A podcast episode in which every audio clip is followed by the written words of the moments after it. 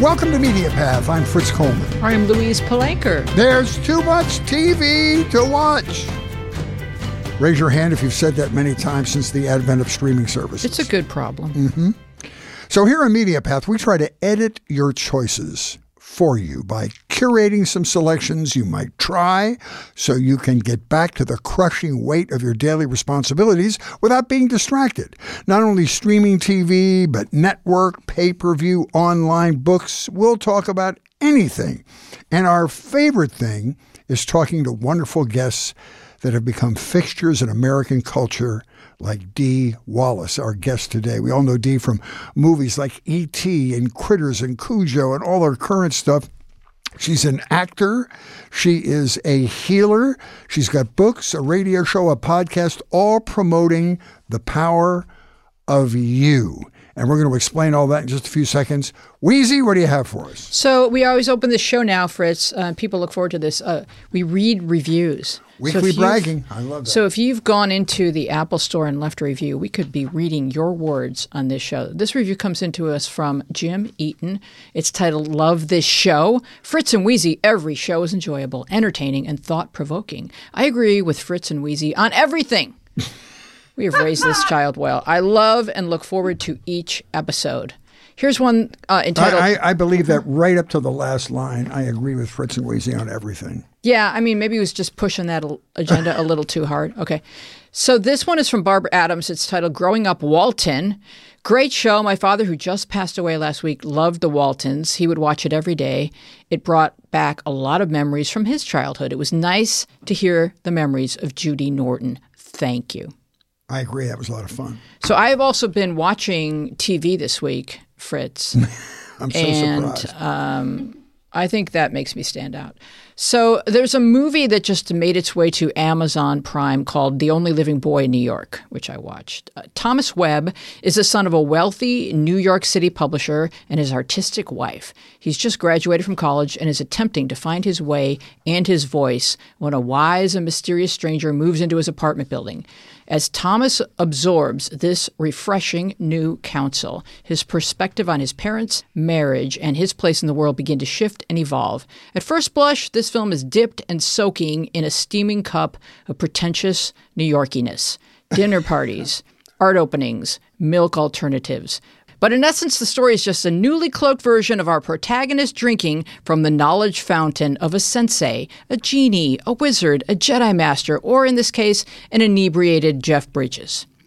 And if you think I would advise you to work your way through this film without reaching the sweet reward of the Simon and Garfunkel titled song, you would be incorrect. The Only Living Boy in New York stars Callum Turner, Kate Beckinsale, Pierce Brosnan, and Jeff Bridges. It can be found on Amazon Prime. Fritz, what do you got? I love that. That's another one of those deals that you have pointed out to me that I had no idea about because you know they don't market these things. It's a quiet way. film, so sometimes when these quiet films make it to these streaming services, we get to discover them, and it's fun. Well, here's one that might fall into that category mm-hmm. with you. My selection this week is The Electrical Life of Louis Wain. This is a film on Prime streaming and in theaters in limited release. Right up front, this is a very odd yet a very wonderful movie. It's a true story about Louis Wain, who is a British artist and illustrator that came to fame in the early 1900s. He was famous because of his surreal pictures of cats. Now, in Victorian England, it was very odd to have a cat as a pet. People mainly had them as mousers. And it was equally odd during that period of time for pictures of cats to become a sensation like they did because of Louis Wain. The love story between Louis Wain, played brilliantly by Benedict Cumberbatch, and Elizabeth Richardson, played by Claire Foy, who I've wanted to marry ever since The Crown, is where the cat obsession starts. The two fall in love, they get married, they find a stray kitten, they take him in, they name him Peter. Elizabeth becomes terminally ill, and cats, either real or drawn, seem to be the single thing that brings her joy. At that point, Wain becomes obsessed with drawing cats as uh, uh, Louis Wain slowly declines into mental illness, and his pictures become even more surreal. I know it sounds really odd, but It's an astonishingly aching love story. If you are a cat lover, you will say, finally, someone understands me. I have a cat. That is, I am the caretaker for my daughter's cat, Alfie. Alfie and I are like the Israelis and the Palestinians. we coexist with low grade tension all the time.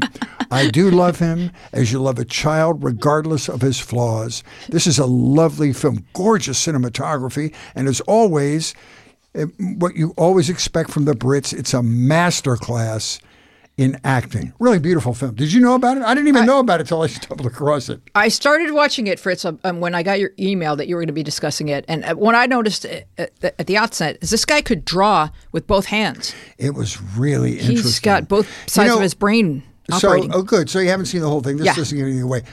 I found him a little Aspergery at the beginning of the film. That's what I thought it was. But as the film progresses, he goes into a deep, deep mental illness, and you find out it's hereditary because his sister suffers from the same thing. So it's not, oh. it's way worse than Asperger's. But it was a beautiful film, and the acting was sensational. You know, this guy may have prepared cats to take over the internet when it was time. it might have been. Yeah. So good for him. All right. So I can't let the week go by without talking about ABBA.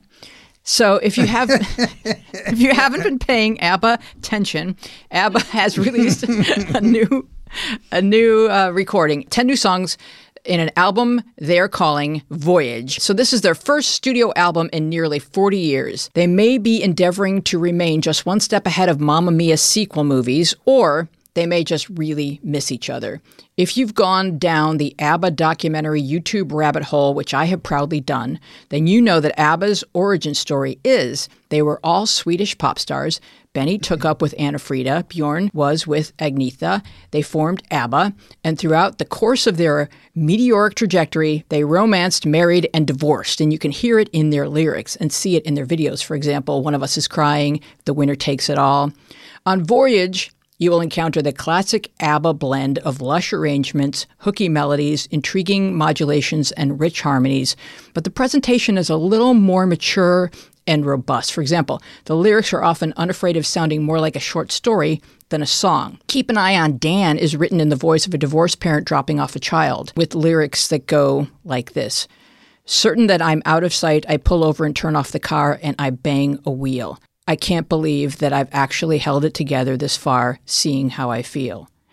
And you also get old school ABBA melodies with wow. newly earned perspective and wisdom in, for example, the first single, I Still Have Faith in You, which goes, We do have it in us. New spirit has arrived, the joy and the sorrow. We have a story and it survived. I still have faith in you. It stands above the crazy things we did. It all comes down to love.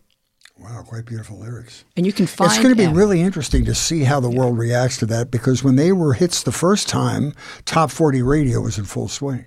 So how is the word going to get out? Will streaming and the internet and all those things be able to promote them as quickly as radio did? Well, you know, just one thing, surface level, is that the second you hear or see on Twitter ABBA's album is out, you can go to Spotify and start listening that second. You don't have to go in your yeah, car and yeah, go down true. to Virgin Records. You, you just have it immediately. So you can steep in it as I did because I love ABBA. So I think we should uh, introduce. Weezy, um, real quick, do you want to mention the concert that they're doing with like holograms? I don't know. I you... do, but it seemed like going on to, into a different trajectory. Okay, but they will be. That's, yeah, that's going to be really interesting because if that is successful, it's going to change the whole concert idea for all rock bands, right? Yeah. Well, Where what's they interesting? Have holograms, they don't even have to show up in person. Right. Well, what's interesting about this is that they're not touring right? It's a one. It's in one venue in London or something. Well, the girls won't tour. They don't want to tour, and the hologram idea has been cooking and baking for a long time because there's a lot that goes into that. But Benny and Bjorn were thinking, well, if we're going to do this hologram tour, we're going to need some new music, and that's what inspired the album. So it's like a whole. We'll need to get someone from ABBA on the show, and then we can talk about that. yeah, right. Yes, yes please. They're going to show up in hologram form. All right, we're so happy to introduce our guest. Our guest today burst into our consciousness as she played the young mother in E.T. the Extraterrestrial, which she just told me a few minutes ago celebrates its 40th birthday next year, which tears my heart out. She also starred in The Howling and Critters and Cujo and lots of other movies, and she's even in a few current ones we'll learn about. Her greatest contribution to the planet is her most recent work as a healer. She's written books, she has a radio show and a podcast, she lectures, does private consultations. Her most recent book is titled Born. You can get it through her website, which we'll tell you about. She has a Sunday morning radio show at 9 o'clock on Sundays from www.blogtalkradio.com slash conscious creation. All these efforts are designed to teach you the power of you. Listen to some of these interesting quotes from Dee Wallace. Love yourself beyond anything or anyone else. Love yourself so much that you can't do anything that doesn't make you love yourself more. Pretty interesting. Here's another one. The biggest fear we have is accepting our own power, acceptance that you are the powerful God of you. You deserve that joy. That in itself is very powerful. We're happy to welcome Dee Wallace. Hello, Dee. Hello, guys. How are you? Happy to have you today. You look fantastic. Happy to be here. For those of you in the car, let me describe her outfit. She's got a thankful T-shirt on, and I guess that she's thankful, Thankful every day of her for life. my life. There it is. Thank That's beautiful. I'm thankful for that T-shirt. So I try to be Thanks. very appreciative.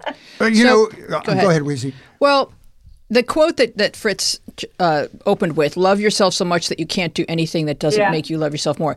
Is that, in other words, you would say, I know so many people are fearful of failure and that keeps them from trying. So are, is what you're saying that anytime that you do make a mistake, it will feel like a nat- the natural way of learning rather than failure? It will just add to your love. Putting it really simply, Yeah. if you love yourself or love anybody, you're not in judgment. Even even of yourself. especially of yourself. And we are never taught it from the time we're born.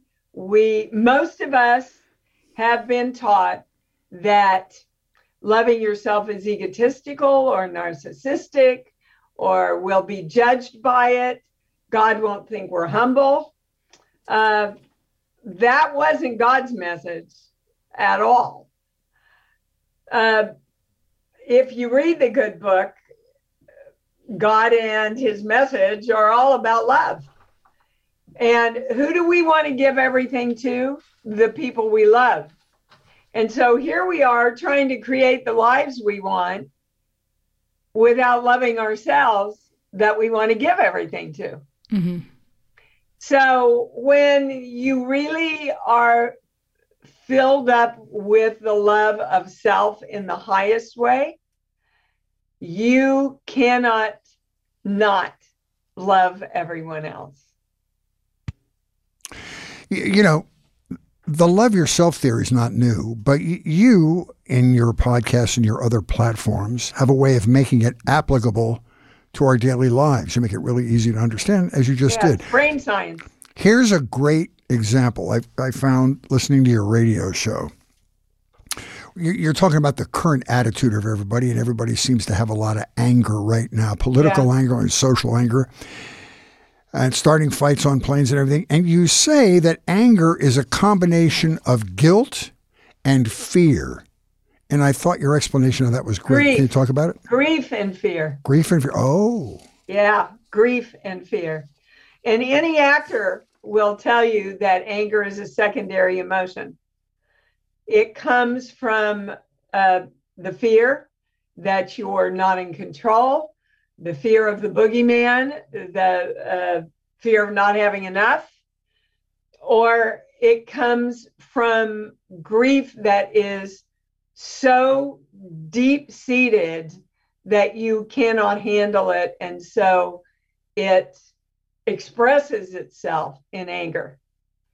So if we're really going to understand anger, we have to understand all the things we're in grief or fear about, which, going back to the first question, is the antithesis of self love. Because when you love yourself, you do not choose to go into grief or fear because it weakens you. It does not create the life you want. It will not attract and manifest the things in your life that you want. But it seems like if if there's early childhood trauma, and then you the way that you've dealt with that is to build up some kind of facade within which you can function. What makes people angry is anything that contradicts that story that they've been living with for so long. And I know you're saying anger isn't a primary emotion, but frustration or or fear that maybe the story that you've created is going to be found out or revealed as untrue? Well, you know, look, most of us keep telling our stories Mm-hmm. Because it's a really good excuse not to move into our power. Okay. Wow. Yeah. And for example, I come, now this is my story, Okay. okay? I come from a very poor family. My father was a severe alcoholic. He ended up shooting himself in the head when I was a senior in high school. Oh no. My mother, um, wa- I watched her work all her life, struggle very hard to make ends meet. I watched my grandmother at the time I was impressionable. She also had to take care of my grandfather who had had a stroke, who in his prime had been a very vital CPA in our hometown. My younger brother committed suicide a few years ago. Um, my husband died at an early age of 50. I could use these things as a reason why I can't be happy, why I can't succeed, and why I can't move on from my life. Or I can go, you know what? Everybody's got a story. Everybody. We've all been used, abused, betrayed in some way. I can conquer my story and I can write a new one. I can write the story that I want to live.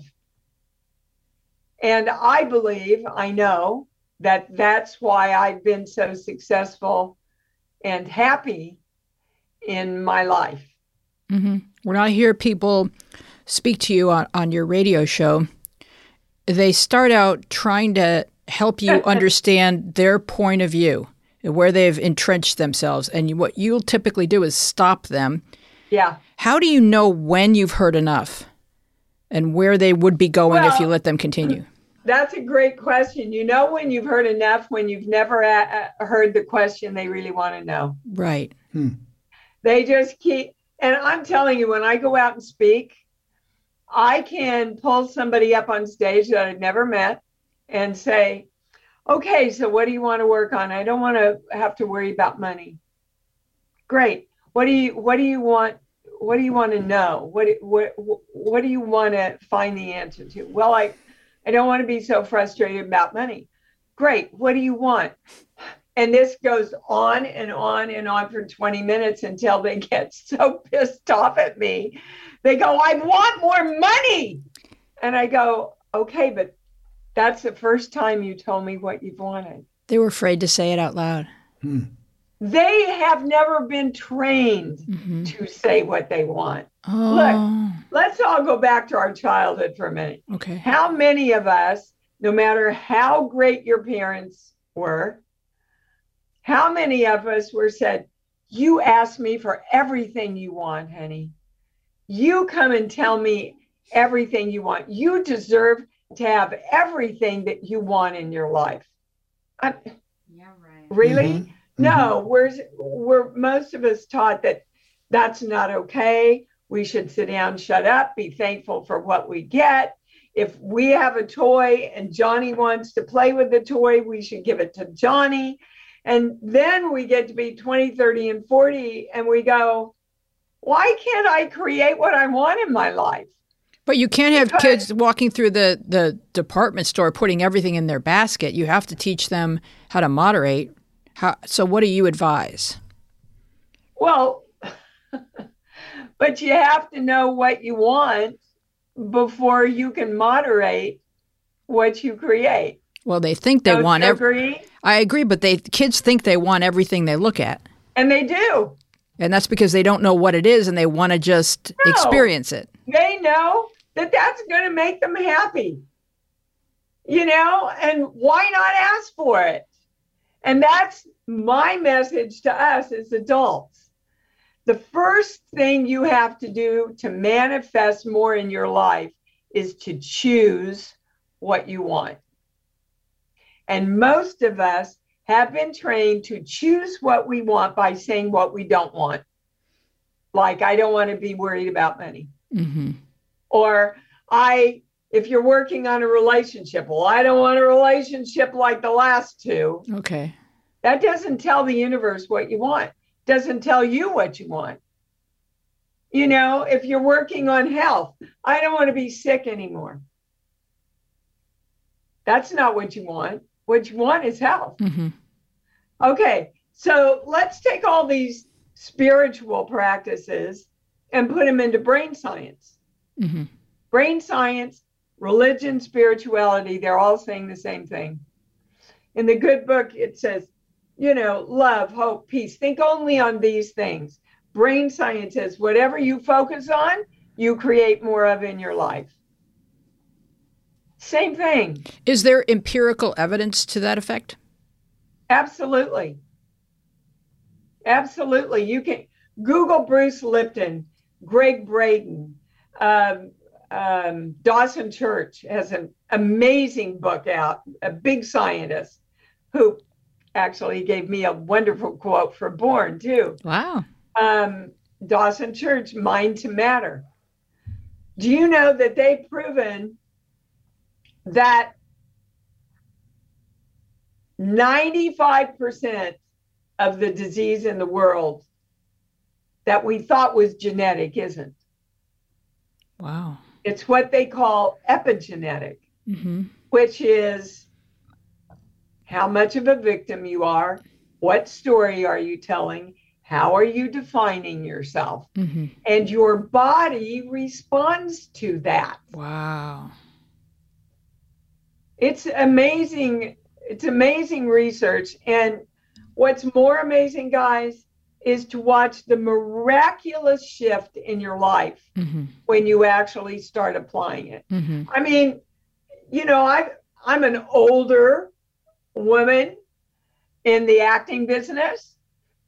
Uh, not a lot of roles out there, so somebody keeps saying that's not my experience. I get up every day and go, "All right, universe, what are we going to create today?" I know I love money. Bring me more money. I know I love acting bring me more acting. I love my healing work. What opportunities can we create for that? hmm But you see, if you don't love yourself and you keep living in the victimness of your story, you're not going to get up and ask those things, are you? You're not going to feel like you're worthy of it. So you- no. you have And to- you're not going to have the energy. Boy, do I hear that. Oh my God, you guys, I hear that so much. I just don't have the energy to do it. Well, no wonder because you have no joy and love and passion behind what you're doing. Mhm. That's what gives you the energy. Well, why should I have joy and love and passion if I don't have it yet? Because that's what creates it.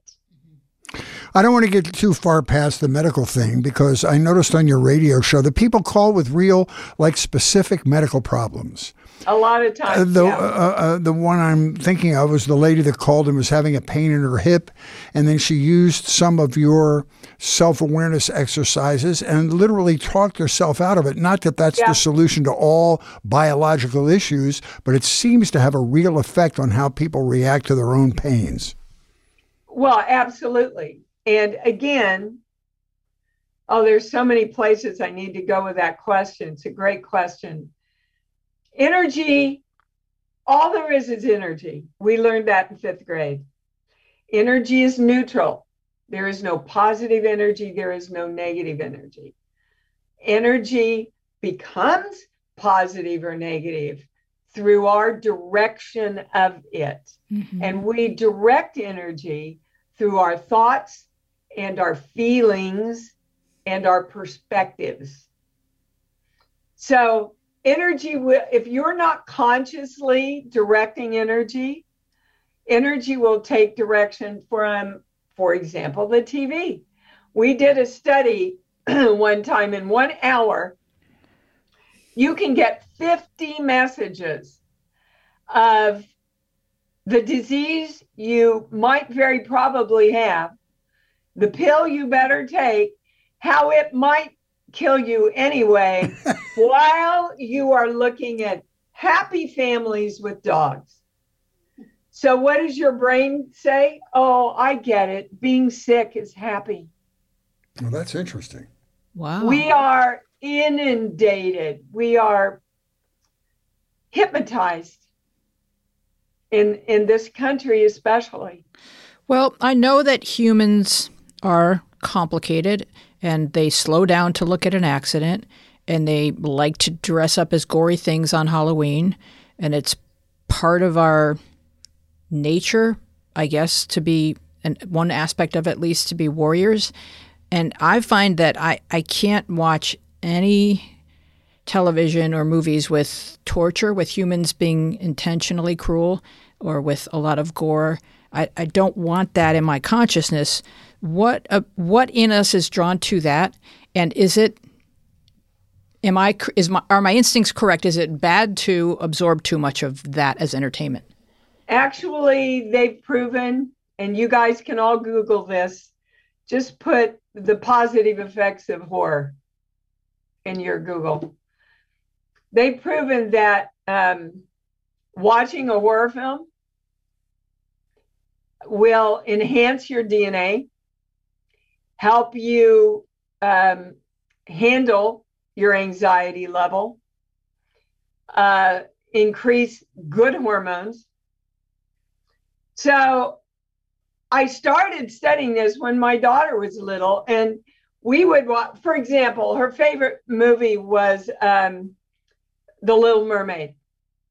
And I'd put it on, and she'd go, Mommy, lady get big part, lady get big, where Ursula, you know, gets big and really scary. And it started to kind of concern me. And so I started doing some research about it. Well, if you study Disney, every Disney film has a scary character in it Mm-hmm. because it gives the child an opportunity to powerfully, in a safe place, move through their fear.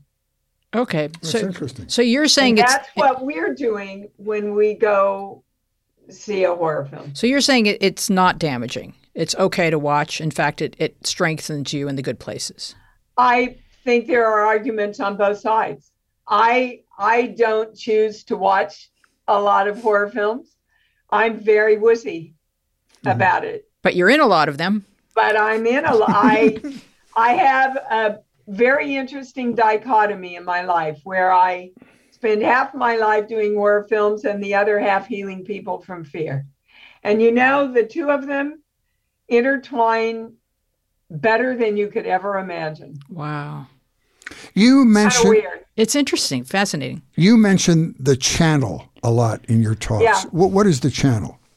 Well, everybody can channel, first of all, but the channel is literally the best way to envision it is just an open cylinder that goes up to all the information that's available to everybody. But as it says in the good book, you must ask to receive. Mhm. So my channel, I, I channeled a lot when I was a kid, and most kids do. Uh, ever hear of an imaginary friend? Yes. Well, that's Mhm. what's going on. Okay. They're channeling Yeah. energy. Um, I channeled a lot when I was a kid. Didn't know I was channeling. Um, and then I kind of didn't do it anymore when I grew up. And then I met uh, Christopher, my husband, and he got me involved in this philosophy called conceptology. And we would go study it once or twice a month. And it was all around um, you're the power of you. Mm-hmm. And um, that we are all interconnected. And we are living in many different dimensions. Me, Dee, Mm-hmm. and you guys have a lot of us's in many different dimensions. Wow. And we're all in conversation with the universe. And there's all kinds of scientific studies, guys, that are proving this now. Um, so the channel is just you being open to bringing in all the information that's available to everybody. Where do we go when we dream? When we dream, Yeah. Uh, my channel has a very interesting perspective on dreams. hmm It says that everybody in your dream is you. Okay. So if the boogeyman's after you, you're after yourself. Wow. If you are stuck somewhere and you can't get out, the place you're stuck in is yourself. And when you start breaking dreams down, it begins making an incredible amount of sense. You you do lectures. You you do speak speaking engagements in all size venues, but you also do privates. Yep. So what, what's the single biggest thing that people want to fix when they come to you for a private session? Uh, they want a quick answer. About Tell anything? me how to do it. And I say to them, You're the God of you. Mhm. I can give you advice. I can guide you. I can tell you where your blocks are, like that. But you've got to shift. You've got to be the one. You're the one that has the power. Look, nobody can think a thought for us, right? hmm Nobody can feel a feeling for us. Nobody can hold a perspective for us that we do not condone.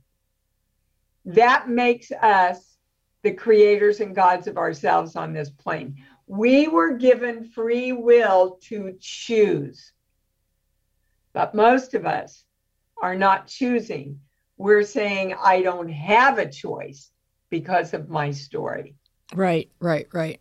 There was one question that you got from a woman that I, I thought was intriguing. She didn't tell the details, but she said, My daughter still believes I'm responsible for something negative that happens to her. And so it, she was sort of kind of laying out that that's the space they live in and that the two of them continue that dance. And you just cut her right mm-hmm. off and you said, Then you need to change how you see Yeah. that. Go, go ahead and share. You know, we all want to do that Yeah, when we need to do this. right. when it and again it's miraculous to watch guys when you shift you back to love okay when you shift you and love yourself enough so much that you accept your power and your magnificence you're not going to want to blame anybody else you're going to want to use your power in the highest way you can for yourself, which is the highest way to help, help others, also, hmm which is also the highest way to create the world we want to live in. What are you tapping into when you ask someone to tell you a song title, like right now? okay, so everybody's channel uh, speaks to them through what they know. Mhm. right? I happen to be a very creative person. So I started out, uh, when I started channeling, they would just take me to the four books that I work with. Okay. And then, um, and then we went to uh, give me a movie, Right. Obviously, why? Yeah. And then we went to give me a song, and they were, uh, I that's an old word they that I use. The channel was teaching me how to decipher the information that was coming in. Wow. So, for example, uh, I'll ask somebody give me a song. If, if they give me the sound of music, I'll go, okay, is it the first number or the last number? Yeah. The first number is all about joy. The hills are alive. Remember when she runs up to the hill, that amazing opening scene? Oh yeah. So then she gets everything she wants. She gets the family, they're happy. She gets the husband, the beauty, and then they have to leave their country. Mhm. What that's about is I have to pay for everything I get. Interesting. Wow.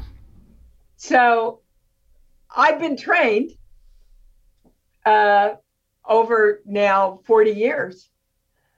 Like John Edward, if you ever watch John Edward, his channel gives him pictures. Right. He would see roses for an anniversary, for example. Right. I hear, um, or uh, I do get pictures sometimes, but mostly I hear. Um, and when when I I'm given the movie or the the song, now they've added plays, especially Hamilton and the, and the Sound of Music, uh, Sound of Music, and South Pacific. Okay. Uh, for example, I've got to wash that man right out of my hair. That's, That's the first thing. about, Yeah. That's all about. You got to get rid of your story, dude. Mm-hmm. You know, Hamilton. They they go a lot toward. Um, I wish I were in the room where it happened. The room Right. where it happened. The Mhm. room where. Yeah. Well, you are the room where it happens. Yeah. You're it. Doesn't that feel a lot like uh, like jealousy? Like it, presents as jealousy that other people have a better life than you somehow. You're you're looking at others and you're making these these comparisons, or you're seeing yourself within this framework as being someone that has less. Yeah, you know, my my channel doesn't like the word jealousy. Okay.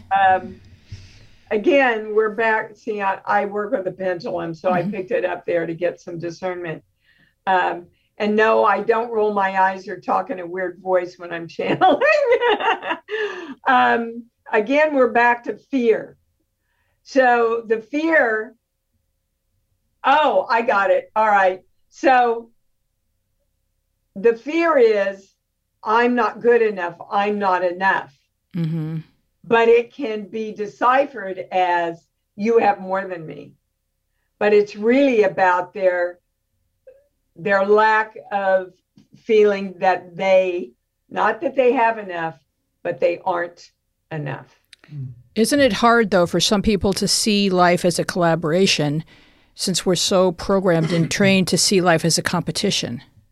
well oh well Right. you know if you keep saying it's hard that is a direction to energy and you will have a harder life Right, but to see yourself as opposed to someone else. That's how, you know, that like there's two of us going up for this job and one person's going to get it and the other isn't. And so how do you how do you teach people to be t- to not feel that that grief when someone gets something and they see something as a zero sum game that it's either you get it Well, or I, I, I'll, I'll explain it through an exercise. So I teach everybody to find their love place, and their love place is anything that opens their heart and puts a smile on their face. I use my little dog freedom. so everybody that's listening, find your love place. It can be a place in nature, can be animals are great because they're unconditional, newborn baby. Everybody find your love place that just got it. opens your heart. Yeah. Are you there? You got your love place? hmm Okay. So now think about competing and losing. Ah, now go back to your love. Go back to your heart. Now go back to competing and losing. hmm You see, you leave your heart and you go up to your mind because that's what your mind is made for. Your mind is made to doubt and question. Your heart is where you go to find the real knowing. It will never, ever. And again, back to the HeartMath Institute and all the scientists, they've proven that a heart has a brain and the brain has a heart. Mm, And they are in constant communication with, Wow. with each other. okay. The world is an electromagnetic, our planet is an electromagnetic force. We are electrical beings. Okay. They measure our heart through electrocardiograms. They measure our brains through electroencephalograms. So every thought, every feeling we have is an electrical impulse that goes out, and the universe looks to match whatever signal you send out. If Mhm. it's love, the universe matches love. Mhm. If it's fear or anger, the universe will match that. It does not judge you. Its job is to match Mhm. and send it back to you in the reality of your life. Mhm. Okay, we have a question from our producer, Dina. Hi, Dee. Oh, Dina, I'm Deanna. Hi, Dina. Hi, I get called that all the time. My name is Yeah, oh constantly Dina all the mispronounced. yes, that is that's our fate. Um, so I have a, a question. So other than what you mentioned earlier about instant gratification, what do you, in your opinion, what are um, some of the biggest misconceptions about law of attraction, using energy and thoughts to get to a place that you want to be? Like some of the things that you encounter that people like immediately misconstrue or Uh, Get wrong. one of the big ones is I'm waiting for God or the guides or the angels to tell me what to do. Mm. Well, I got news for everybody. They're waiting for you. Mhm.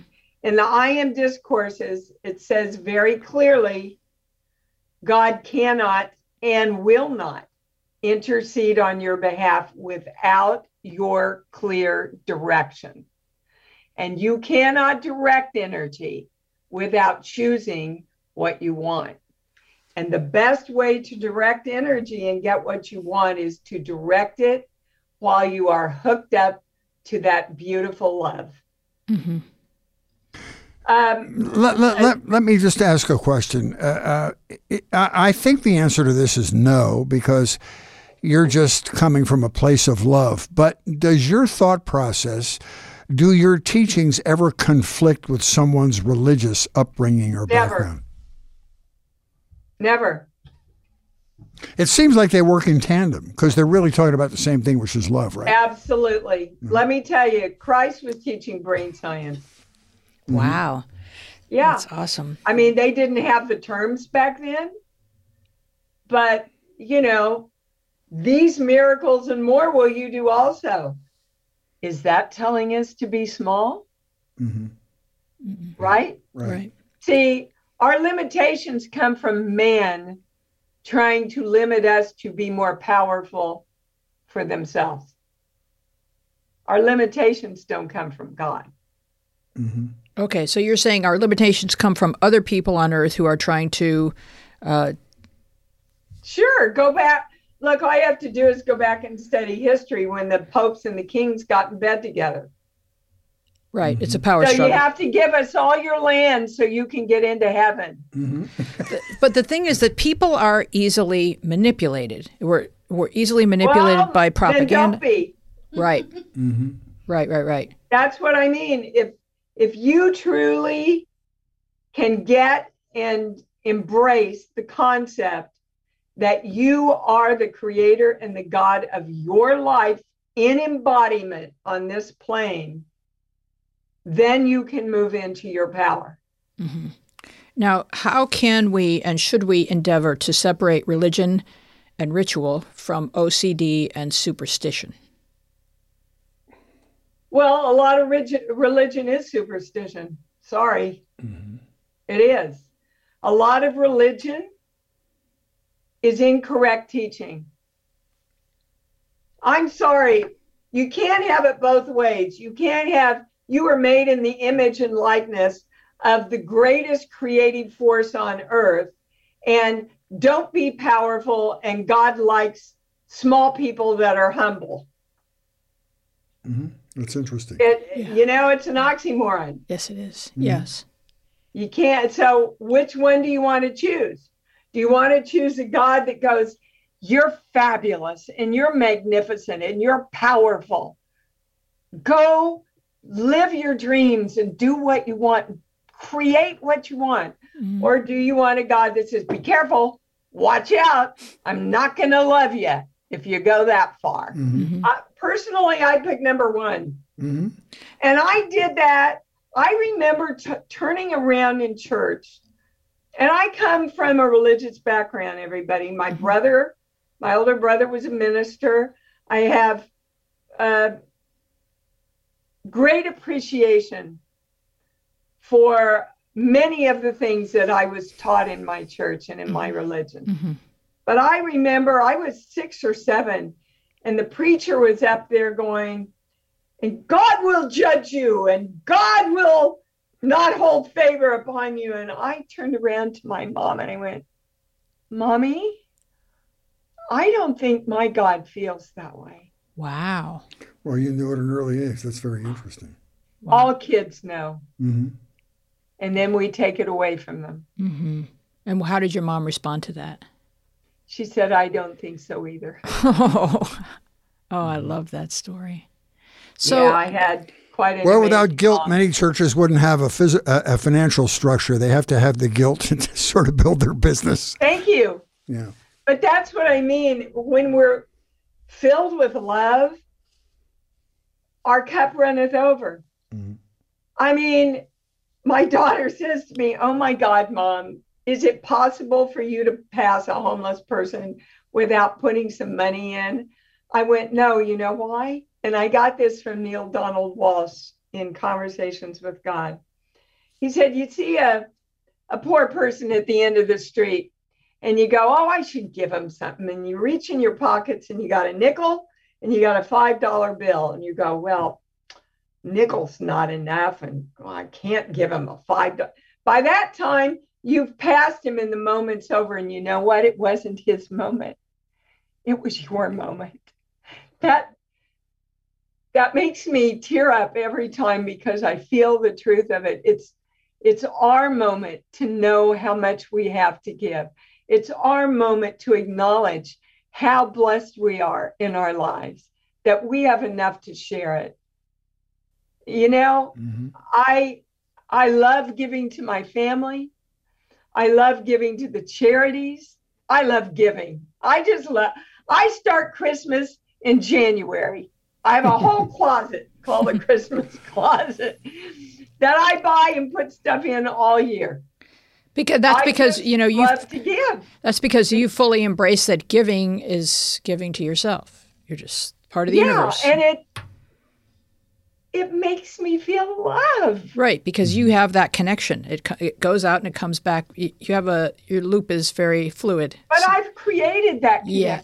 Yes. I've worked at that create at, at that connection. Yes. I purposely hold an intention to be that connection. I get up every day and I say, Today, my intention is to be love and to send out love into this world and to summon in love from everyone I meet. Do you know? And I travel a lot. I travel a whole lot Yeah. angels just come forward to help me everywhere I go. Wow. Everywhere I go. What, what do you think? What, what do you think people's biggest block is to feeling the way you feel, to be as free as They don't you? believe it. oh, They don't believe it's possible. And as the good book says, as you believe, it will be delivered to you. So if you want to change your life, you have to change your belief systems. You have to. Talk about your core beliefs webinar. First of all, what are the core beliefs, and how does your webinar work? Oh my God. There's two pages of core beliefs, Oh, okay. and they have all been channeled to me Fritz uh, wants a free webinar, years. as you can see. no, I just thought it was fascinating. And Well, give us a couple example of a few of the core beliefs. Okay. All right. For example, um, one that's coming up a lot now is God betrays me, I betray me. Now, if we're the God of us, and we are, whenever we betray ourselves with anger or judgment or victimness toward ourselves, the God of us must betray us also. Because God, the universe, the energy, the force, whatever your term is for it, has to match the signal you are sending out. Is that, Um, is that be- another good one is I don't think I have enough energy to do this. okay? Mm-hmm. Well, people use that a lot as an excuse not to take responsibility and shift their belief system because it's just too much frickin' trouble. And could you please just give me a, a blank CD that I could play that'll change my life? Hmm. They don't want to do the work. Yeah. I, I think they don't they don't recognize that they're already doing a ton of work on negative You bet. and and just as an example, like say you know we were talking about Facebook, uh, you know, and people's political views on Facebook. If you're going to engage with somebody whose political views are not changing, every time you open your Facebook, you, it's your turn to engage again, and this is this is negative energy that you're expending on some grievance or some sort of trying Yeah, to be what's right. the point? Yeah, and You know ha- what, guys? We live in a world of judgment right now. Stop it. It's not serving you, it's hurting you. It's sending money away from you, it's breaking down your body, Mm-hmm. it's holding relationships away from you. Let me tell you a good one about relationships, Mhm. okay? This is how most people don't create the relationship they want. So I I use a very funny story. I say, okay, so if I'm talking to a woman, so you walk into this room and there's five gorgeous men, and they are all, you know, financially stable and they're healthy and they're just loving and honoring of you, and you come in and go, wow, I really want a relationship with somebody like you. Uh, that's really what I want in my life. But by the way, I judge myself all the time and I think I'm a big piece of shit. Who wants to have a relationship with me? But that's what we're doing. right. So, and it, Do, do you find you that have to be the person you want to be with. right because you perpetually prove yourself correct with with Yeah. with that messaging because you attract what you're what what you've decided. you bet. Go You ahead, Fritzy. bet. Yeah. did you find during the last year and a half during the pandemic that people were seeking your counsel more than during other periods? Absolutely. Mhm.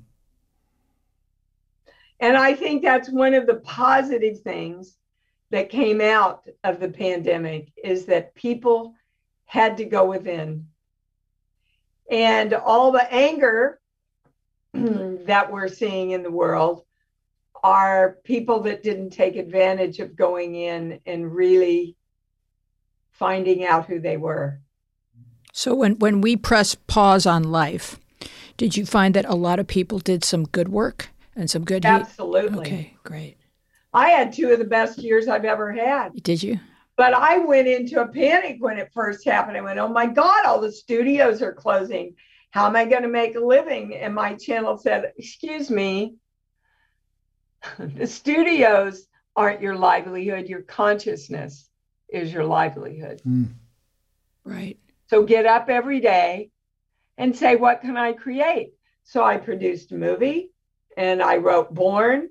And I'm telling you again, miraculously, things just, money just came to me, opportunities just came to me. You see, you can't, I couldn't have specifically created all the things that came to me, but I created the vibration where they could all find me. Wow. And you also wrote a children's book mm, suggesting that kids are never too young to be taught these wonderful life Yes, lessons. m- the first book of the series, it's Bupalopaloo and I Loves Me's. That and Born are available for pre-order on Amazon and uh, Barnes and Noble right now, and it'll be in the stores December 1st.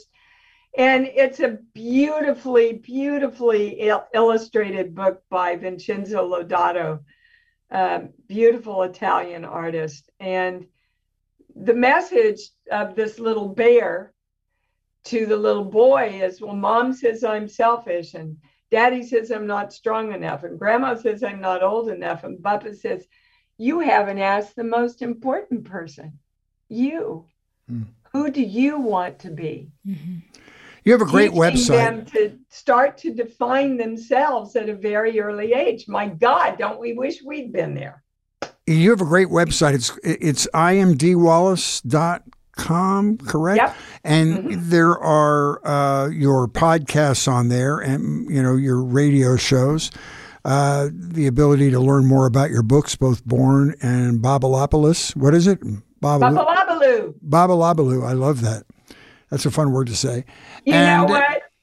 And and adults have so much trouble with it, and kids just say it like that. As long as so funny. as long as it works. So um, uh, we have to talk about your film career. I mean, come on, ET is part of the American, part of the global fabric. How do you feel coming up on forty years? Did you have any sense that it was going to be this iconic explosion when it happened? No, you never do. As a creative, you just go in to do the best job you can. I did know that it was an amazingly special script Mhm. that was going to affect the world. I did know that when I read it. But so many things have to come together, guys. The the music, the timing, the marketing. Is the public ready for the message? You know, it's it's kind of a crapshoot. really. Remind us of the uh, uh, of the social uh, framework within which this film hit. What was going on in the world? What was going on in the country? Who was our president? But- but, up. you know, it's this interesting. came out in '82. We're not going to It test you on out dates. '82. Eighty-two. So that could Yeah. have been Reagan. But it's interesting because that was about extraterrestrials and, and visitations. Not from, really. It was about love. That was a movie was the about point, That was the point I was trying to make. Yes. Go ahead. Yeah, It was really your bailiwick even before it became your you bailiwick. bet. It the message of ET is keep your heart open and you get back home. And I'll be right here. Yeah, here. What are you working on now, Dee? Oh my gosh, I've got a great uh, little Hallmark Christmas movie called Every Time a Bell Rings that'll be on the 18th. Wow. I have a sci-fi picture I just finished called Homestead, uh, a horror film called Jeepers Creepers, Fanboy uh, 13 Fanboy just came out last week, um, and I'm heavy into promoting my book, so I'm busy girl. Wow. yeah. That's It's amazing. wonderful. Yeah. Good for you. Do you hold weekly gatherings where you talk to? Uh, uh, No. Uh, no. Other than my radio show, and anybody anybody can call in and ask a question of the channel. So you're live. anything. You're live every Sunday morning at nine o'clock, every Sunday morning, 9 a.m. Uh, Pacific time. and people call in. And, And, you can get the the link and the number on my website on Yep. the homepage. Mhm. do you ever find yourself stumped? Someone is saying something to you, and you and you just are not sure where to go, or do you find that through connecting with the channel, the answers? Yeah, I was going to say I find myself stumped a lot, but I don't ever find the channel stumped. Ever. So, what do you eat or drink before the radio show to help you be the best possible conduit? I have my health food bar and my uh, yogurt and blueberries and my tea, which I have every morning. Look, there's no magical woo woo stuff hmm to connecting with the channel. Mhm. It's all like everything through intention. And that's how you. Well, this has been amazing. It was a lot of fun to talk to you. And Wow, this was has been amazing. Oh, good, Been amazing for me. Th- It's so rare, guys, that you get interviewed by people that are so learned about what you are about. I cannot thank you enough for doing your research and all these wonderful questions you've asked. I, greatly, greatly appreciative. Well, you've had a fascinating life. And I, I, I was going to ask you your origin story and what drove you to your spiritual work, but you had the hideously painful experience of losing a father and a brother to suicide. And you are, I think, a lot of. Uh, uh, like a lot of people who go into a, a, healing profession, your first work was on yourself, and then you got to share the success of what you found with yourself with other people. Well, yeah. If if you don't clear up your own energy, you have no right working with anybody else. Yeah. Wow. Well, it was very very fun. And uh, thank you. And I just want to thank you for, for the work that you're doing, and I know you work hard at it, and it and it shows. And I listen to the the voices of the people who call and the gratitude in their voices, and it just makes yes. me really happy. And thank it's you. Beautiful community. Thank you. They really are. They're wonderful. Um, all right, Fritz, how can more people find our show? Well, if you enjoyed this episode of Media Path, it would help us to be more discoverable by potential new listeners. If you leave us a quick review on Apple Podcasts, and if you're new here and this is your first time with us, please check out our back catalog. You may even find us binge worthy. We've had amazing recent episodes. I'll bring you up to date. We had author Michael Isikoff, who's written an amazing investigative book about the early days in the Trump administration. He's written many great books, and he's a columnist on Mother Jones. Josh Mankiewicz and Keith Morrison talking about Dateline and America's addiction to true crime. We had uh, gifted photographer Dan Winters talking about his famous bee photograph session with Angelina Jolie. We had bassist Lee Sklar, who's been in more studio recording sessions than any other musician.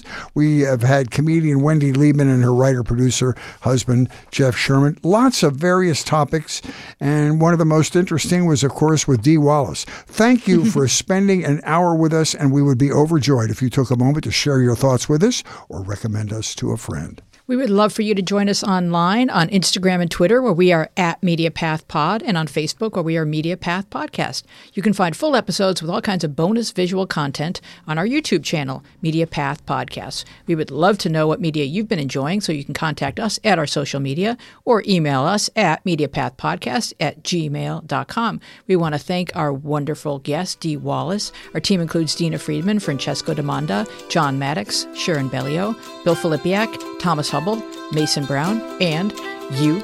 Our theme music is by me and John Maddox. I'm Louise Palanker here with Fritz Coleman and our guest Dee Wallace, and we will see you along the media path.